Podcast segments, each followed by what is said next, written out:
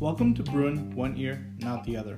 I'm Pranav, and our guest on today's podcast is Kristen Choi. Not only is she a health services researcher and psychiatric nurse, but she's also an assistant professor at the UCLA School of Nursing and Fielding School of Public Health. So, without further ado, here is our interview with Kristen.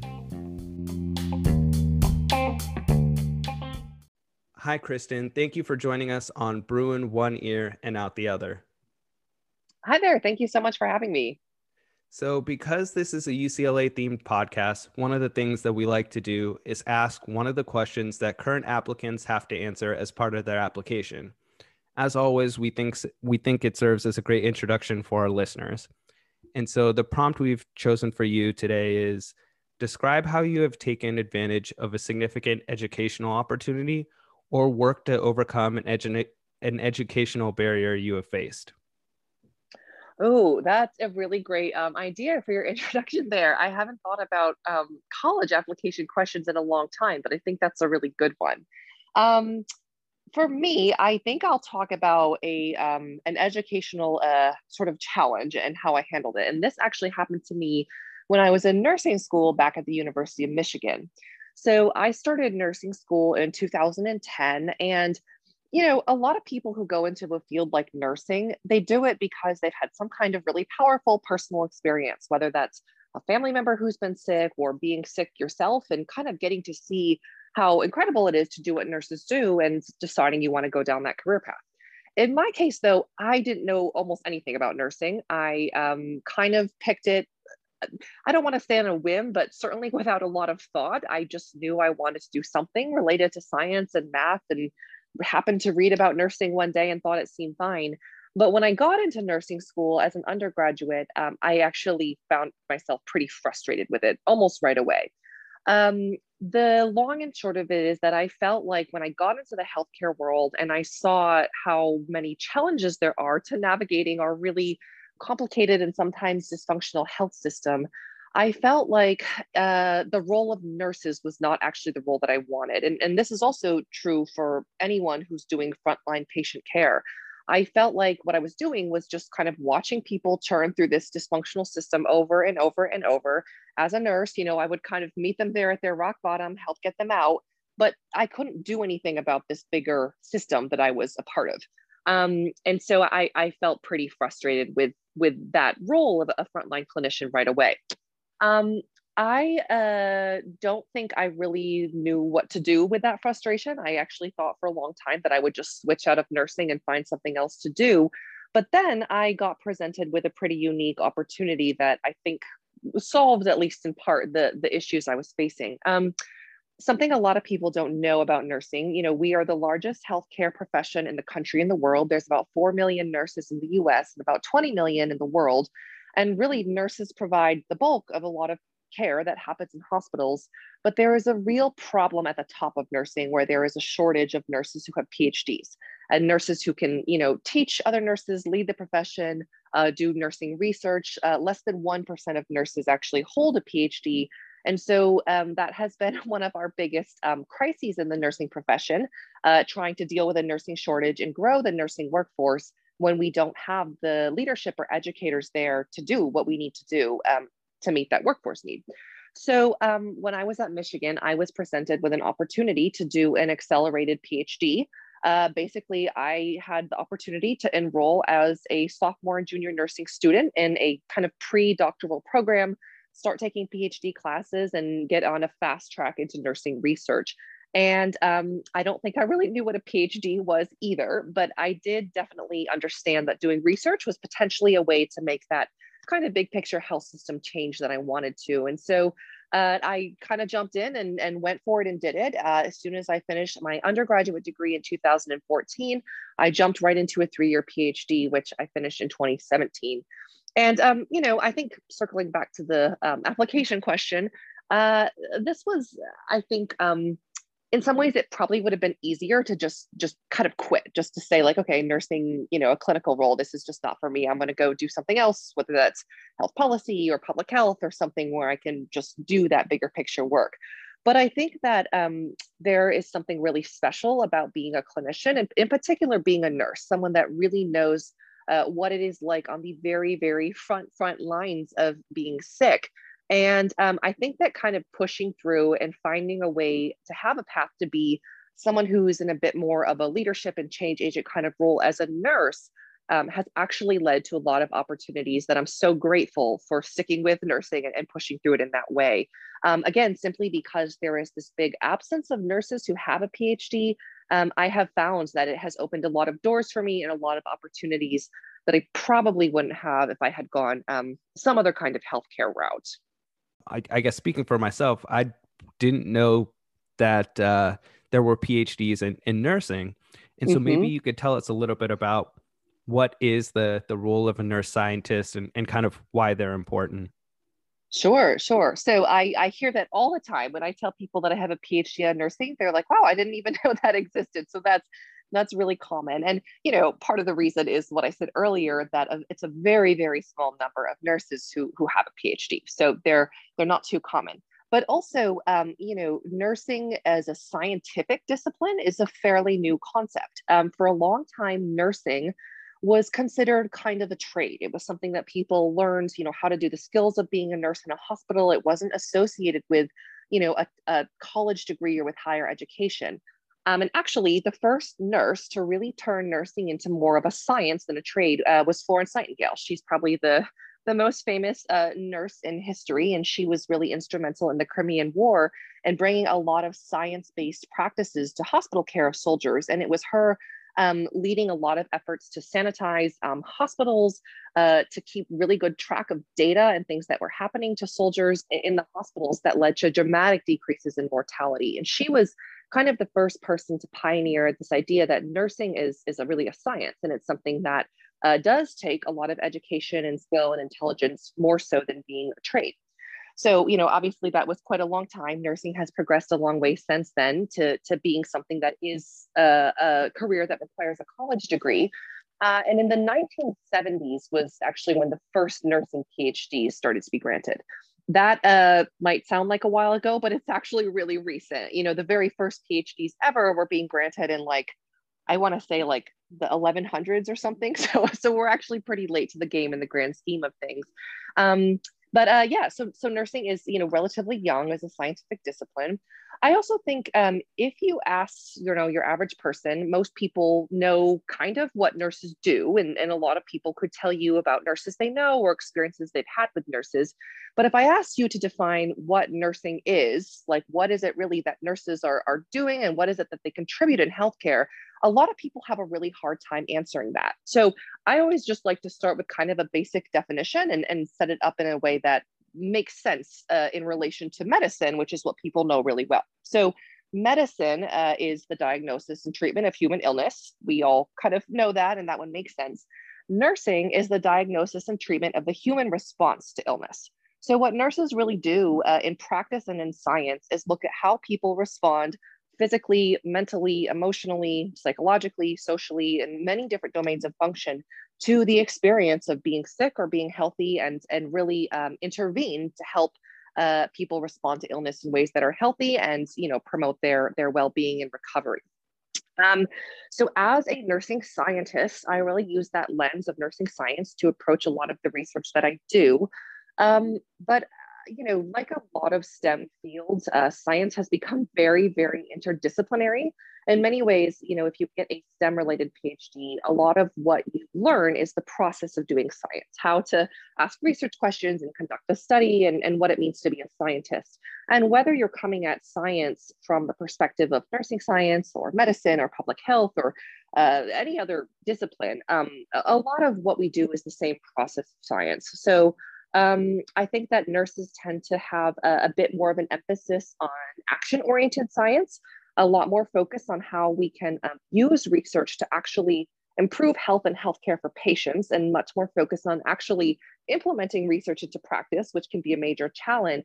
Um, but uh, yeah, on the whole, um, it's it's pretty similar to what we see in a lot of other clinical um, clinical sciences and other STEM sorts of fields, uh, where people are really using science to try to solve problems in, in health.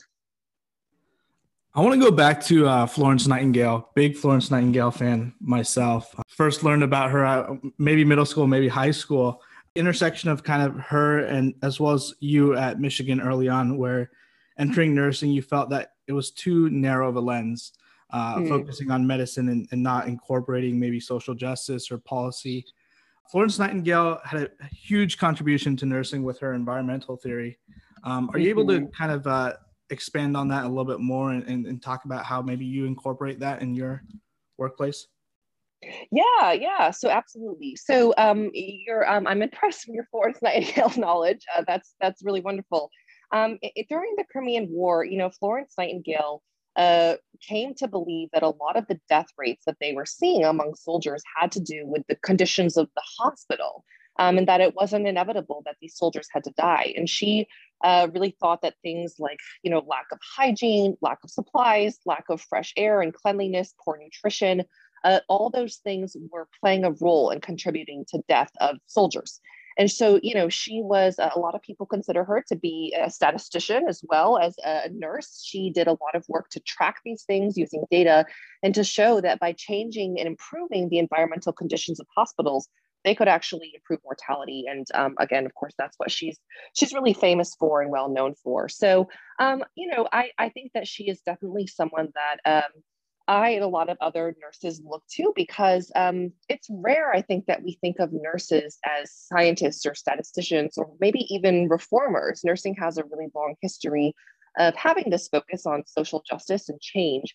But I think that the popular perception of nurses tends to be one of two things. So, one is a kind of narrative that nurses are um, these very uh, angelic people. We're, we're just really nice, kind, caring, compassionate, do gooder kind of people who, who are just very nice. And we are nurses because we're nice, good people.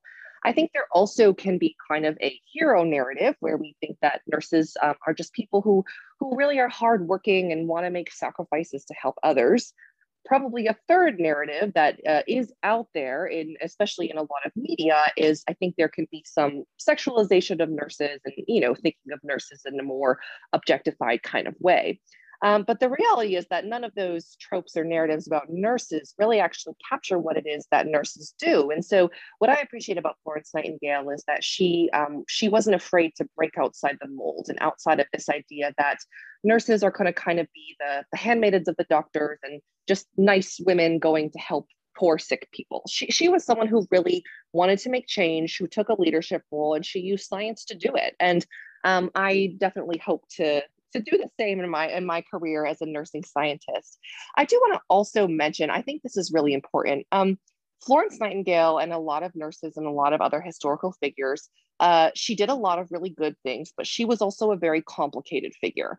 Um, there were a lot of issues that we now can look at her story and see that she also had certainly some problems with racism, as a lot of uh, healthcare institutions did at that time. Um, there were other nurses uh, who also wanted to help with the Crimean War, the most famous one being a Jamaican nurse named Mary Seacole, uh, but she was not allowed to, to participate in Florence Nightingale's uh, nursing school or hospitals um, because she was uh, from Jamaica, she was Black, and uh, there was a lot of racism at that time. So I look at Florence Nightingale and, and in a positive light in terms of what she did for nursing science. But I also think it's really important to acknowledge that um, she wasn't perfect, she was complicated. And there's a lot of things about uh, her approach to nursing and kind of building up nursing as a profession uh, that I think we can and should critique, you know, in, in current, um, in light of what we know now, and uh, make sure that we don't repeat some of those patterns um, of institutional racism or discrimination in healthcare professions and in nursing now. And, and it's not a problem that's been solved. Um, as an academic, mm-hmm. uh, you, you, probably have seen quite a many textbooks, and and I've recently heard that a lot of textbooks, the diagrams in the textbook are only white skin. And how do you diagnose mm-hmm. a patient if they have a rash? Do we need to start incorporating a racial equity lens in textbook, or, or how does this change happen in medicine? Yeah, absolutely. Um, gosh, we could probably talk for hours about all the ways that this is still a problem to this day and how we um, think about medical and nursing education and how we teach these things um, to nurses. A couple years ago, there was a, a really unfortunate um, uh, image out of a nursing textbook that went around social media that I think is really telling of the problem. Um, I think that a lot of our approach to trying to do better about some of these um, histories that we have of racism and discrimination in healthcare has been something that is called in um, in clinical in the clinical world cultural competence. We need to be culturally competent. We need to you know provide people with healthcare that meets them where they're at and understands the culture and context where they come from. But unfortunately this idea of cultural competence has some problems. It leads to people thinking that we can categorize all groups of people to be the same or to look a certain way in healthcare. And this image out of a nursing textbook that went around Twitter a couple years ago basically broke people down into a bunch of different racial groups and said, well, this is how Asian people are going to express pain, and this is how Black people express pain, and this is how Arab people express pain. And a lot of people reading those, of course, said this is outrageous. You know, these are just stereotypes about these groups that have nothing to do with you know any anything about these groups. And also you know we can't assume these things and we shouldn't be teaching nurses to assume these things about whole people groups. Um, and the, the example you pointed out as well about the images that we use in textbook the kinds of bodies that we we use and look at when we're we're talking about anatomy or uh, dissection and understanding things about people's bodies um, we tend to do it in a way that still is very homogenous and, and really centers whiteness in a way that it, that is a big problem. So we, we have a long ways to go. Um, I think that more and more people are talking about these issues and are trying to address them, which is great. I'm really glad to see that. I think the challenge in education for clinicians, and this is probably true more broadly, is just that our solutions really need to be structural and not just piecemeal. It doesn't really work to just say, well, let's just add a module on cultural competence and teach nurses about, you know, how how these different racial groups might act in healthcare. That that does not in any way solve this long history of racism that we have. We have to think much bigger about who are our educators, who are the people that are are getting PhDs and, and have the position of getting to teach and educate the next generation. Um, and what are the structures of healthcare and how we deliver this um, and are they equitable? Those are kind of the bigger picture issues that um, that we have to grapple with in, in education. Yeah so it sounds like there's there's still a lot of work left to be done but it's good that at least we're we're starting to to diagnose some of those problems and, and taking those initial first steps. Yes absolutely. So bringing it back to to your current role uh, so you currently serve as an assistant professor at the UCLA School of Nursing and the Fielding School of Public Health. Tell us a little bit about what that means in, in terms of your current teaching and, and research responsibilities. Sure. So UCLA is uh, a very research oriented university. So I spend most of my time doing research but one of the things that I love about being a nursing scientist is that I get to do kind of a whole mix of things. I get to do research, I get to teach students, but I also get to see patients directly. And that kind of uh, mix of research, teaching, clinical practice is really, really um, nice and dynamic. I really like it. Um, I teach in a program at UCLA called the Master's Entry Clinical Nursing Program. That's abbreviated MECN, M-C-N, M-E-C-N. Uh, and this is a program for people that have had a career in anything who want to, who decided they want to become a nurse. Uh, basically, they can come to UCLA into our MECN program, apply in and go through a two year accelerated program to do a master's degree in nursing and become licensed as an RN. Uh, we get people from all different backgrounds, uh, people who have been psychologists and lawyers and, and biologists, like all, all over the place, that for whatever reason have decided that they want to change careers and become a nurse. Um, and I think it's really great that we have um, options like that for people to enter the profession of nursing. So I teach a class in the MECN program on um, population health and primary prevention of disease. Then in my um, clinical practice, I work in inpatient psychiatry. I work at a safety net hospital um, over near downtown LA. And basically, at this hospital, we care for children and adults who are experiencing psychiatric emergencies. That is often um, suicide uh, or some kind of psychotic disorder. And we help get them stabilized and then uh, transition them into less restrictive community based care. The hospital where I work uh, is a safety net hospital, which means that we care for patients who do not have insurance or patients who have public insurance and might not be accepted at other kinds of hospitals in the county. Um, and what that means, as may not surprise you, is that the vast majority of our patients who are adults uh, tend to be homeless. They are people who are experiencing very severe psychosis uh, and for whatever reason have been brought in um, by police or by an ambulance uh, for, for a severe psychiatric condition that needs treatment. Um, on the child side, most uh, uh, psychiatric emergencies for kids are related to depression and suicide, but we do also see a small number of kids who are also dealing with psychosis, uh, substance use disorders, sometimes eating disorders, and all kinds of different things. Um, within that population, um, it's a pretty uh, complicated population. Our patients are coming to us not with just a mental health concern, but usually a lot of very, very complicated medical, social, legal issues that we have to address as well. Very, very common for our patients to be involved with legal systems or the carceral system in some way. Uh, for our kids, it's very common for them to be involved in juvenile justice or foster care. Um, we have lots of uh, kids with disabilities, learning disabilities, and special needs. Uh, and then, of course, a lot of complicated social conditions. A lot of uh, patients who come from a background of trauma and violence, uh, places where there is a lot of community violence, um, and people facing immigration challenges, you name it. We, we really see just about everything. And uh, even though um, our main purpose is to stabilize people psychiatrically, uh, there is also a lot of other care that has to go into taking care of those patients. Um, that's probably the most exciting part of my job is the, the patient side, but that's actually the part that I do least. And the part that I do most is research. So at UCLA, I do research on mental health services for kids. Um, I'm really interested in how we can design a mental health care system so that they are more equitable and accessible, and that children who have mental health disorders can um, get into care when they need it and at a cost they can afford. Um, right now in the United States, about one in five children have some kind of mental or behavioral health disorder, but unfortunately, only about half of those kids get treatment. Uh, it's a huge problem. And we also have a huge shortage of mental health providers for kids in the US. It's actually estimated right now that about uh, one third of Americans live in a designated mental health provider shortage area, meaning that there is uh, one provider per 30,000 people, definitely not enough. Uh, and it was also, there was some really interesting data um, on the mental health workforce that came out recently showing that in 70% of counties in the US, there is not a single child psychiatrist. So um, our mental health systems have a really long ways to go to, to kind of meet those goals of being equitable and affordable and accessible, like I was saying. Um, at the moment, the main study that I'm doing is on uh, services for autism spectrum disorder and developmental disabilities. Uh, I'm studying how our uh, policies around insurance coverage actually affect access to services and outcomes for kids who use them.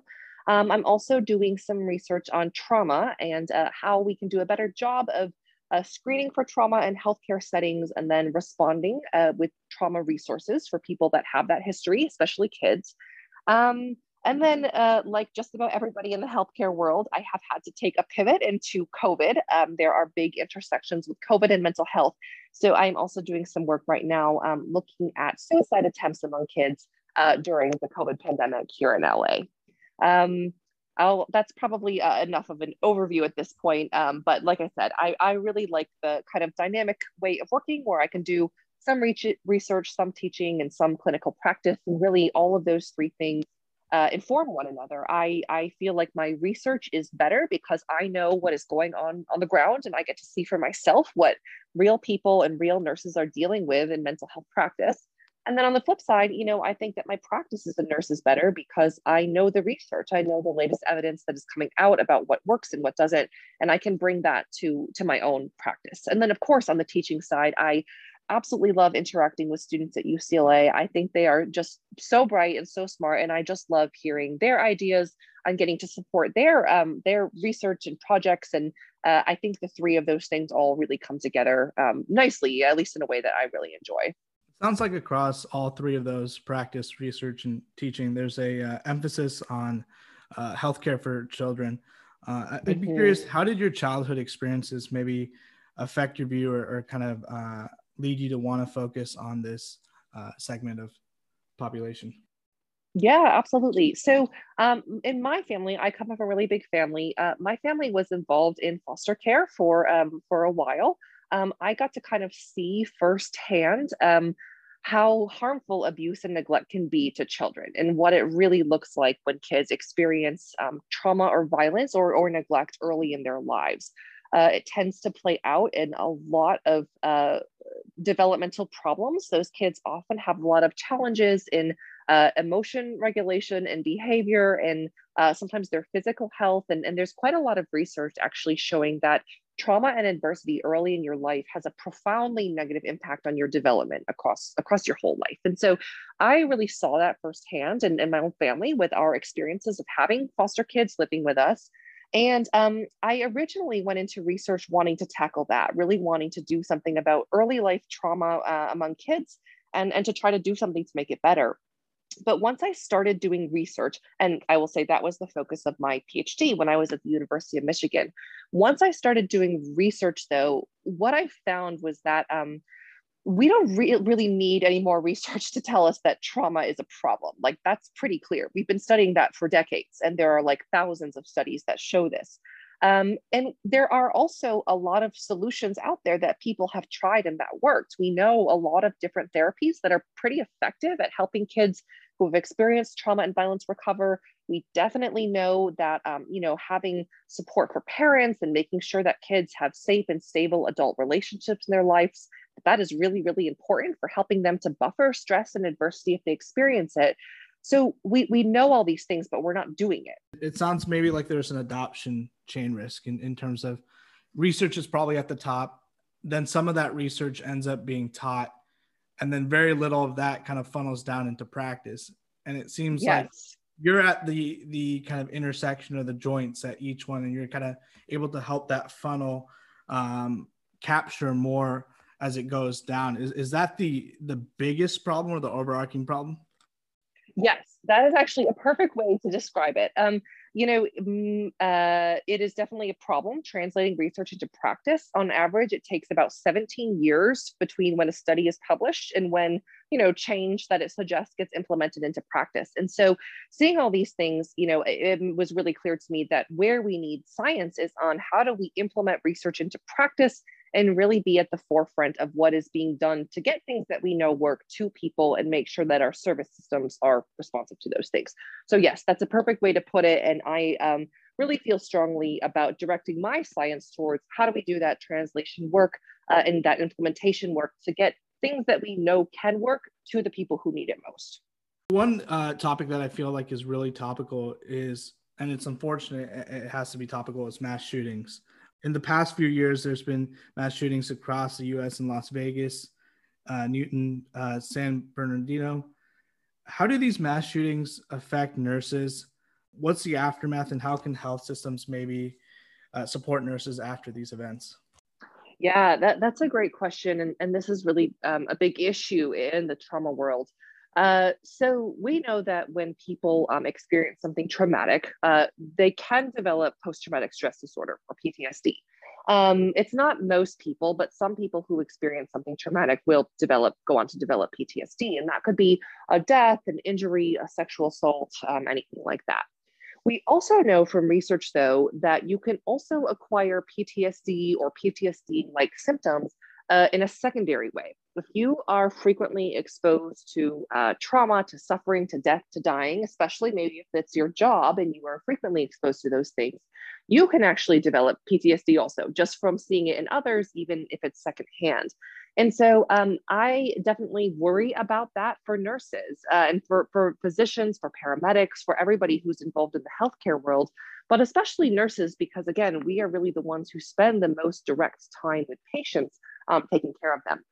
So I um, am involved in a research study right now. Uh, UCLA is uh, conducting a pretty big study in partnership with a lot of other universities and places looking at the um, aftermath of mass shootings. In other words, when a mass shooting happens in the community, beyond just those who were killed or their family members, how do these mass shootings reverberate out and impact the whole community? So within this study, I am looking specifically at nurses and what the experience is like for nurses who respond to mass shootings. Um, and you know, I think that our data uh, really line up with a lot of what has been shown for secondary trauma and other kinds of professions.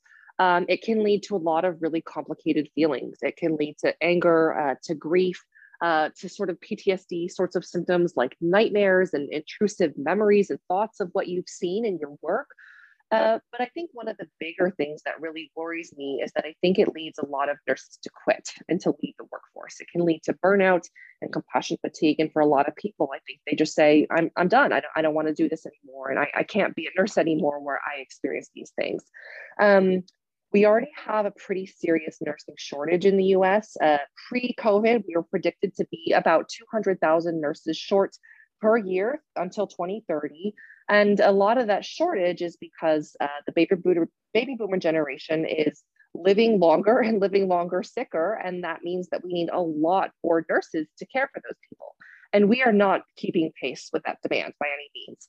Um, and so I worry that uh, things like mass shootings will also have a negative effect on the nursing workforce.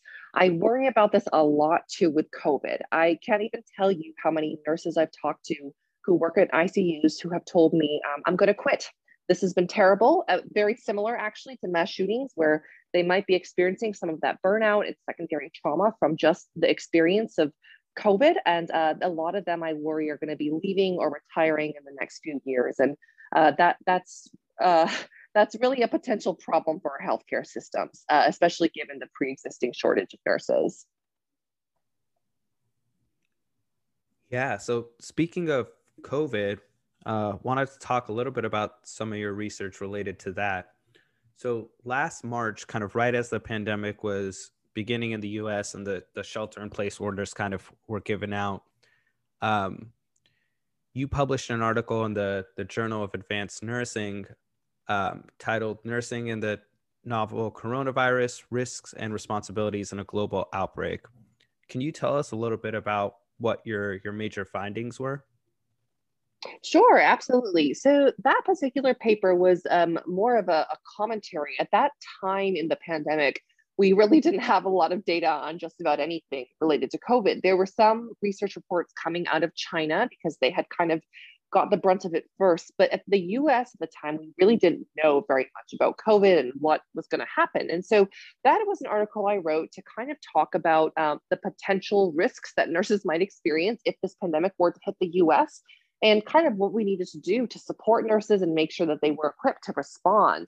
I also wrote um, a, a, similar article in relation to mental health and my concern early in the pandemic that we were going to have a sort of secondary pandemic of mental health distress um, during COVID. After I wrote these two articles, uh, you know, more research and, and more data started to come out about how it was affecting nurses.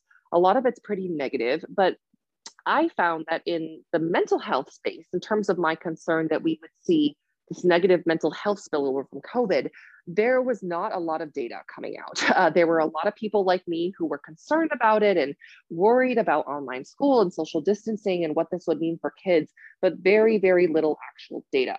So I um, actually conducted a study. This is the work I mentioned earlier on adolescent suicide at the hospital where I worked, uh, because I noticed that we were seeing a lot of kids coming in who were attempting suicide because of something related to COVID. Um, when it comes to suicide, um, certainly we know that a lot of suicide can originate with mental illness, and that people who are dealing with depression or anxiety or other mental health disorders can be at higher risk for suicide. But I was starting to see kids come in who did not have a mental health history, who were just so overwhelmed and stressed by something related to COVID, whether it was online school or you know isolation or even fear of the pandemic and contracting the virus that they were at the point of feeling suicidal. So i uh, did a study um, about that uh, kind of documenting that um, even though when the pandemic started uh, there were big decreases in mental health service usage. Um, that actually happened all across healthcare. Like everyone just stopped going to the doctor for everything. Um, there was kind of this new category of stressor in the lives of kids that was resulting in some suicide attempts that weren't there before. And unfortunately, since then, um, we have kind of seen that missed care early in the pandemic starting to kind of bounce back uh, in terms of a lot more people now are, are needing help and we are really busier than ever before on the clinical side. I'm trying to uh, help people who are dealing with mental illness or mental uh, mental health crises because of the pandemic. Um, it's a really big problem, and um, unfortunately, I think there are we're still behind in addressing this and you know having good solutions for it. But um, you know, I am hopeful that this pandemic, uh, as devastating as it has been, um, can be an opportunity for us to kind of reflect on the problems that were existing in mental health for a very long time um, and hopefully do something about it, you know, once we come out of this.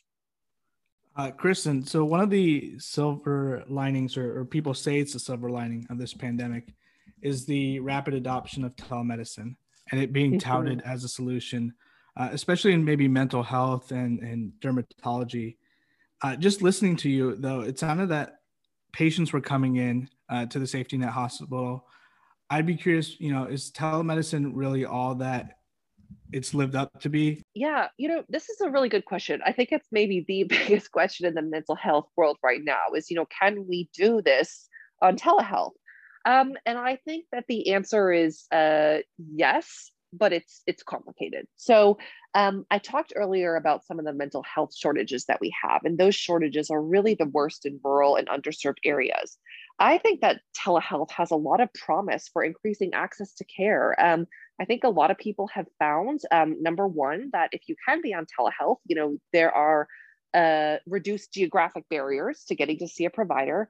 But I have also seen a lot of patients and people who actually really prefer telehealth. Um, mental health is still really stigmatized, and I think it can feel difficult or even scary the thought of going to sit down with a therapist or psychiatrist for a face to face visit. And for a lot of patients that I have seen, being able to text or make a phone call or even be on a video call feels less intimidating. And I think that that really is going to help more people get into mental health care and at least lower some of the barriers. Um, however, on the flip side of that, for every person there is that thinks telehealth is better and works better for them, there also are a lot of people who really miss the face-to-face interaction with their therapist or you know nurse practitioner or psychiatrist, whatever they're seeing, and really want to be back in person. Um, a lot of the access challenges that we have in mental health too are related to um, not just a lack of providers, but a lack of providers who take insurance that people have. There, there are a lot of issues where uh, public insurance does not reimburse uh, as highly for mental health services as some private insurance options do. And so there still are, are gaps in terms of insurance and some other structural things. But setting that aside, I do think that telehealth is, is really promising, and I do think it's going to help to alleviate at least some of, of the burden.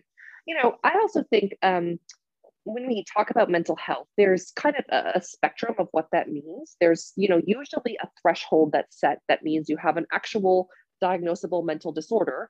But even if you don't reach that clinical threshold for mental illness, a lot of us experience psychological distress and symptoms of, of you know, depression, anxiety, isolation, various things. So I think that for people too who might be struggling because of the pandemic, whether they have a diagnosed mental disorder or they're just kind of dealing with situational stressors, um, I think that a lot of the options for apps and uh, things like cognitive behavioral therapy apps or mindfulness apps and the, the opportunity to just do these things yourself are really promising too. And I think they can help people. Um, there has not been a lot of research, uh, at least not very systematic research, on these apps and telehealth in relation to COVID. I hope that some of that uh, will be coming out here soon. What we tend to see for most apps that are related to health is that people use them um, and they work really well for a short time while people are using them, but then people stop using them. That's kind of how it tends to go with a lot of health related apps. So I think there is a question of, you know, sustainability and for apps that people are just using on their own, um, how good can they be in the long term? That's certainly a question. And for a lot of people, they actually do need professional help, not just an app. Um, but uh, for people who um, are able to better access a provider um, or find that there is less um, uh, stigma and psychological barriers to seeking help because it can be uh, via telehealth, I think that's great. And, and I really hope that growing options for using, um, using technology to improve access. You talked a little bit about the uh, power dynamics of kind of scientists and, and patients in a research study. I think one area there's been a real unraveling of, of power dynamics has been in policing, uh, mm-hmm. where they've been kind of forced um, as a whole to kind of understand bias and, and power and community policing. Uh, you recently published a, a, study titled Nurses Should Oppose Police Violence and Unjust Policing in Healthcare. Kind of a, a whole separate topic, but one that actually ties into a lot of what we've been talking about when it comes to healthcare, power, and, and nursing. So um, last year in 2020, um, when uh, the we saw a lot of um, protests and activism over a couple of high-profile police killings of unarmed Black people. Um, I, uh, as you know, a professor at UCLA, um, saw a lot of letters that were being written by students to us, to people at UCLA, and this happened at universities all over the country.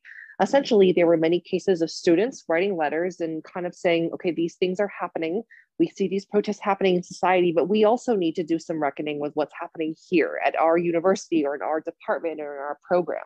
Um, there were also many letters written by faculty and a lot of groups of people saying that we need to confront institutional racism in our own setting as well, while we're having this broader conversation about policing. So um, I uh, am a part of a, a, couple of different departments and programs that got those letters from students. And one of the things that a lot of students at UCLA were asking for was that faculty speak out more about these things. A lot of them felt like, you know, we are often the ones who are raising the issue and speaking out about concerns. And it's really important to us that we also see faculty speaking up, condemning these things, and, and reflecting on how institutional racism might be at work in our own, again, professions, departments, programs, universities, whichever level. So um, I uh, worked with a group of nurses that I know from all over the country. I think there were about 14 of us that wrote that article.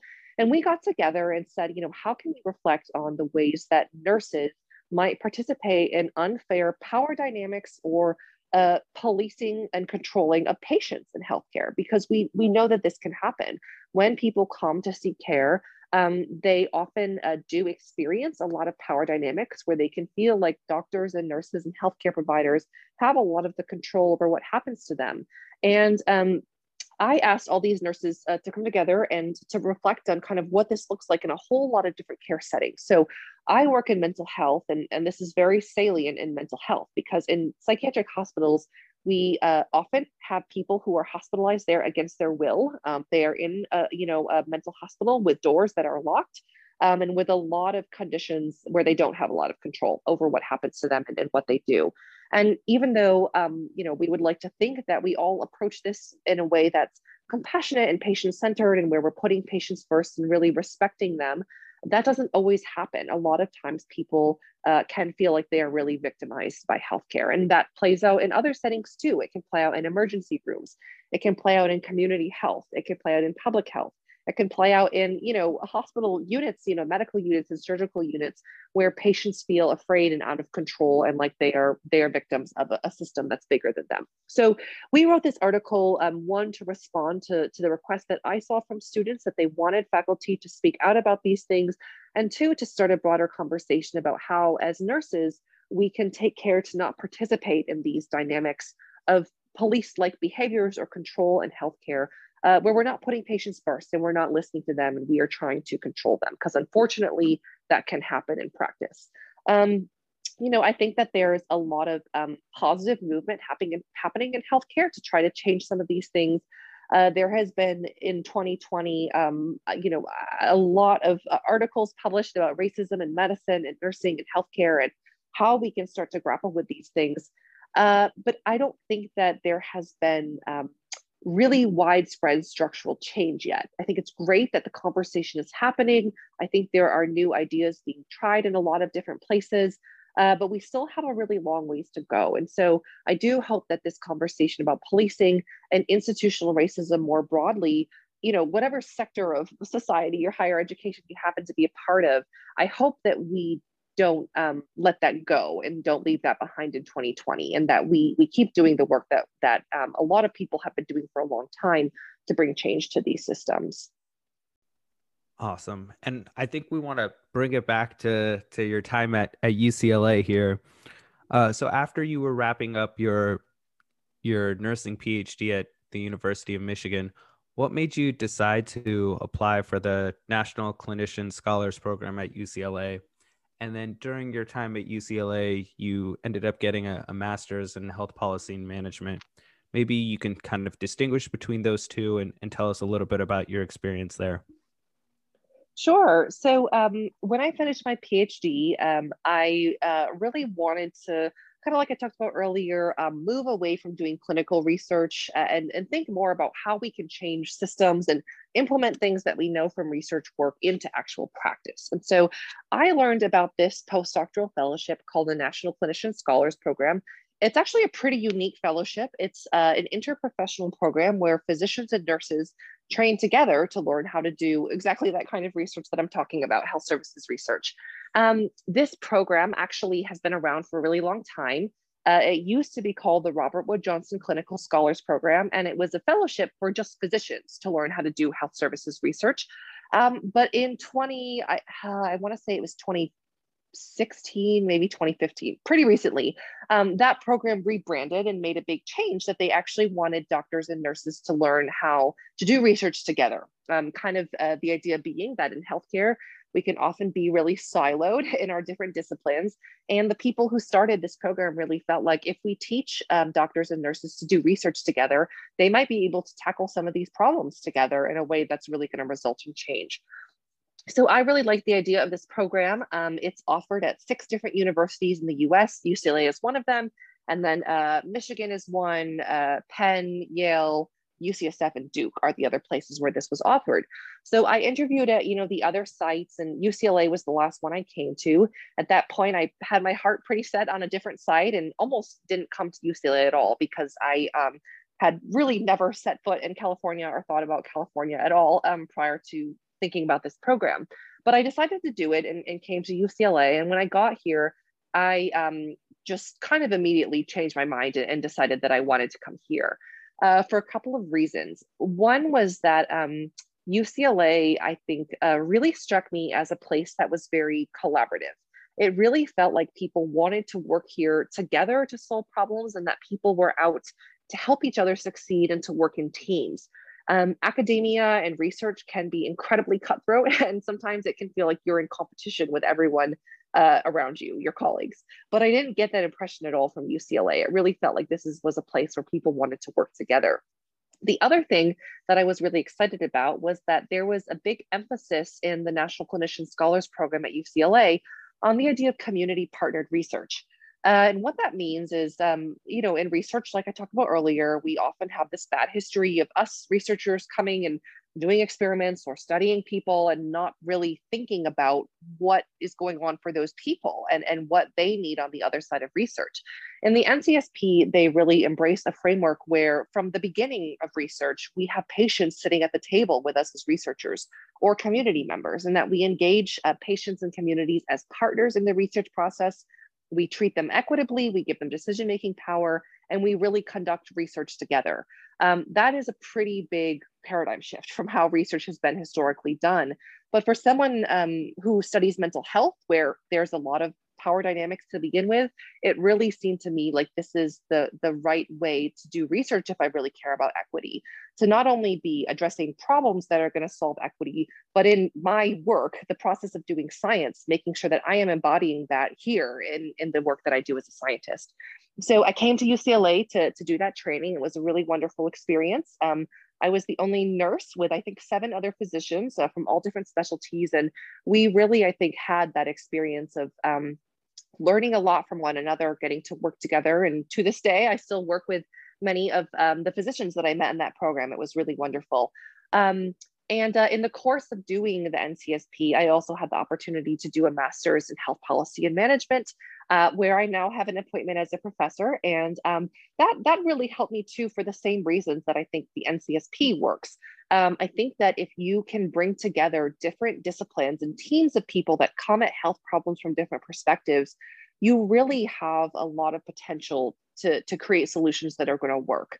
I think that if I just approached mental health only from the perspective of nursing, or if we approached it only from the perspective of psychiatry or only public health, um, it just ends up being limited. Whereas I think that getting to train with with physicians, with nurses uh, in public health, it really gives me a lot of different perspectives and the ability to bring together these interdisciplinary teams, including patients and community members, that I think um, have a lot more potential to really do something with research and actually um, solve problems and really think about all the different sides of it. So, um, yeah, that, that's really what brought me to UCLA and why I still work here. Um, it still feels that way to me that it really is an interdisciplinary place. And um, yeah, I feel really fortunate to to be a Bruin uh, graduate and then also to get to work here at UCLA. It's um, really a wonderful university, and I um, appreciate how much that they have supported me and uh, the work that I'm trying to do in mental health. Um, so it would be uh, remiss of us of as interviewers not to mention that uh, you were named to be uh, Forbes 30 under 30 list for for healthcare. So a belated congrats. Tell us a little Thank bit you. about how you found out you were nominated and, and what it means to be commended for your work. Sure. Well, thank you so much. Um, the the Forbes honor last year was a really big surprise to me. Um, so um, I was nominated for the 30 under 30 list by uh, Dean Linda Sarna. She is the dean of the School of Nursing here at UCLA, and um, I actually didn't know I had made it until like the list came out. Um, it's it's a process where you know there's an open public nomination. Uh, anyone can self-nominate or nominate someone else, and then um, there is a long process of, of whittling down that list of people. So I knew that I had been nominated, and I did get a couple of emails from folks who were on the panel asking clarifying questions or you know fact checking kinds of questions. But I didn't know that I actually had made it until it was was published, and it was a really huge honor because. Um, historically, Forbes and their 30 under 30 list has been fairly entrepreneurial. It's been focused a lot on um, tech and, and startups, and in the healthcare list, a lot on people who have um, uh, participated in entrepreneurial ventures in healthcare, which is great, but they haven't focused as much on sort of frontline clinicians and, and people who might be leaders um, in a different kind of way. So um, I, I, was really honored to be a part of um, the list. Um, to my knowledge, I, I, don't think they've ever included a list on that US healthcare list before. Um, and, and I was the only nurse on the list in 2020.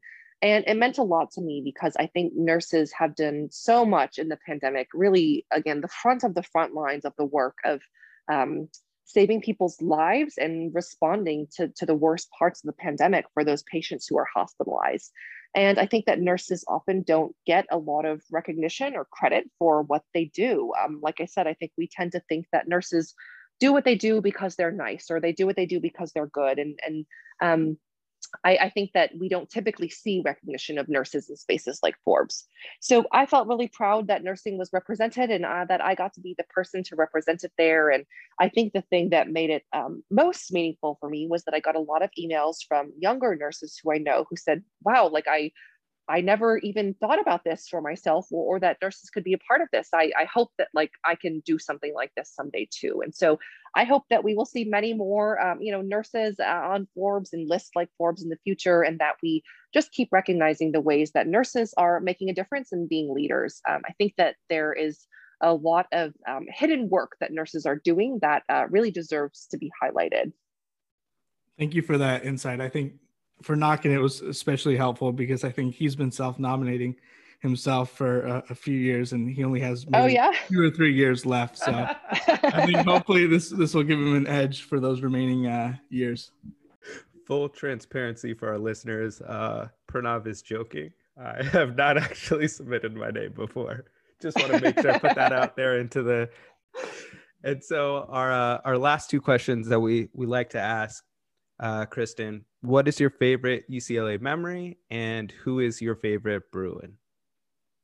Oh, very good questions. Um, my favorite UCLA memory. Um, I think that this is kind of a kind of a basic memory, but uh, I, I, it's the one that stands out the most. Um, when I first came to LA to interview for the National Clinician Scholars Program, like I said, it was really the first time in my life I had ever even thought about California. I grew up in Michigan. I had never been to California. I didn't know anyone from California, and I just uh, never thought of myself ever going here or or visiting. I didn't know anything about it. Um, what were your biases I, that you had about California, and I, were I any of them the, founded? Yeah, I think they were just the usual kind of like, oh, it's you know Hollywood entertainment. It's full of celebrities and palm trees and kind of a superficial place. Like I don't know if I really thought about it much beyond that. Um, but when I came here, I, I, you know, went to my Airbnb in Westwood and I decided I should just walk around because I didn't know what else to do with myself.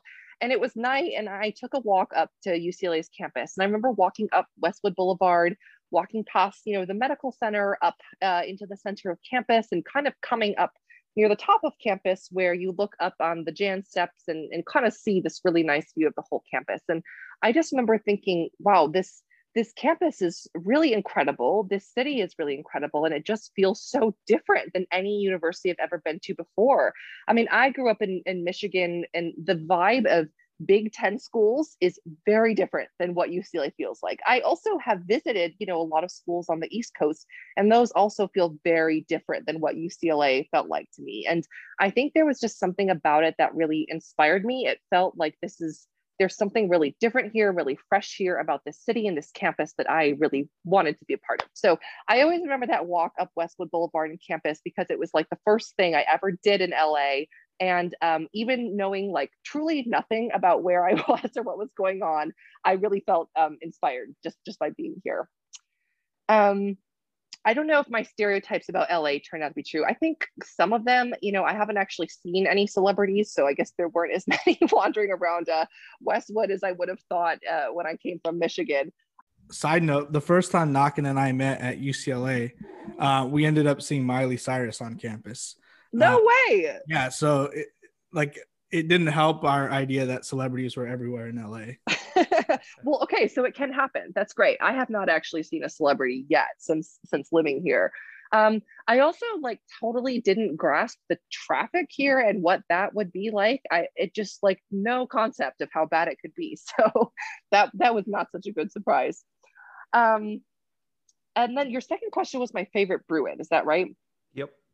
Okay, so I think that the person I would have to say is Kay Redfield Jamison.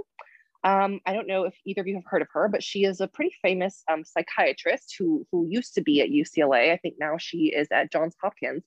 But she wrote a book called An Unquiet Mind that was, um, I think, a bestseller. It was a really well known book. And she wrote about what it was like to be a psychiatrist and a professor at UCLA uh, and her personal experience of having bipolar disorder. She writes very openly about what it felt like to have a serious, you know, psychiatric disorder like that, what it was like to be, you know, seeing psychotic, psychi- uh, sorry, psychiatrists, being in a mental hospital, and, and really openly about her perspective as a patient. And um, I have always loved that book because I think that as a mental health care provider and researcher, it's just so easy to lose track of what it feels like to be um, to be the patient to be on the other side. And in a lot of cases people are afraid and they're scared and they're struggling.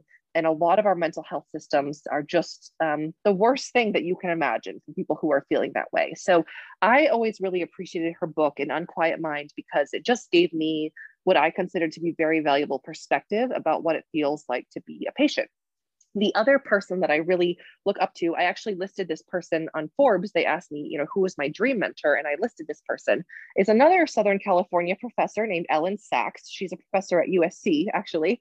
Uh, and she's a law professor. And she has a very famous similar book called The Center Cannot Hold. And The Center Cannot Hold is a personal memoir of her story with having schizophrenia. And uh, she writes again very openly about what it feels like to have a psychotic disorder, about her experience of you know going through medications and hospitals and just uh, her her her lifelong struggle with having this um, mental illness and going through law school and uh, coming to be a professor. She's now a professor who um, has done a lot of advocacy for the mental health uh, mental health rights and the legal rights of people with mental illness. And um, Kay Redfield Jamison has done the same. A lot of research and work on, on mental illness that stems, I'm sure, in part from her own experience. These two, and, and definitely Kay Jamison from UCLA, um, I, I really respect their work and you know their openness with their own experiences. It can be really hard to talk about those things. Awesome. Well, thanks so much for sharing that, and thanks so much for joining us on Bruin One Ear and Out the Other. But before we let you go, feel free to give us a, a 30 second plug for something going on in your life. Oh, a 30 second plug for something going on in my life. Um, let's see here. I think that the only plug that I have to give uh, is that um, what I said earlier when you're offered a COVID vaccine, go and get it. I've been giving the vaccines, uh, probably hundreds of them at the drive in sites here in LA. And I know a lot of people are frustrated by the lines and the appointments, and people um, still have questions and concerns. But please go get the vaccine, get your questions answered from good, uh, reputable information sources. And, you know, it's really important. If you're not eligible right now, you know, see if you can get your parents to get it or your family members. We we all, um, you know, have a part to play in getting ourselves to herd immunity. And I, I think that's the only thing I can think of that I hope everyone will uh, will take away from this. Thanks again to Kristen for joining us on the podcast. As always, hopefully everything we talked about didn't go Bruin one ear and out the other.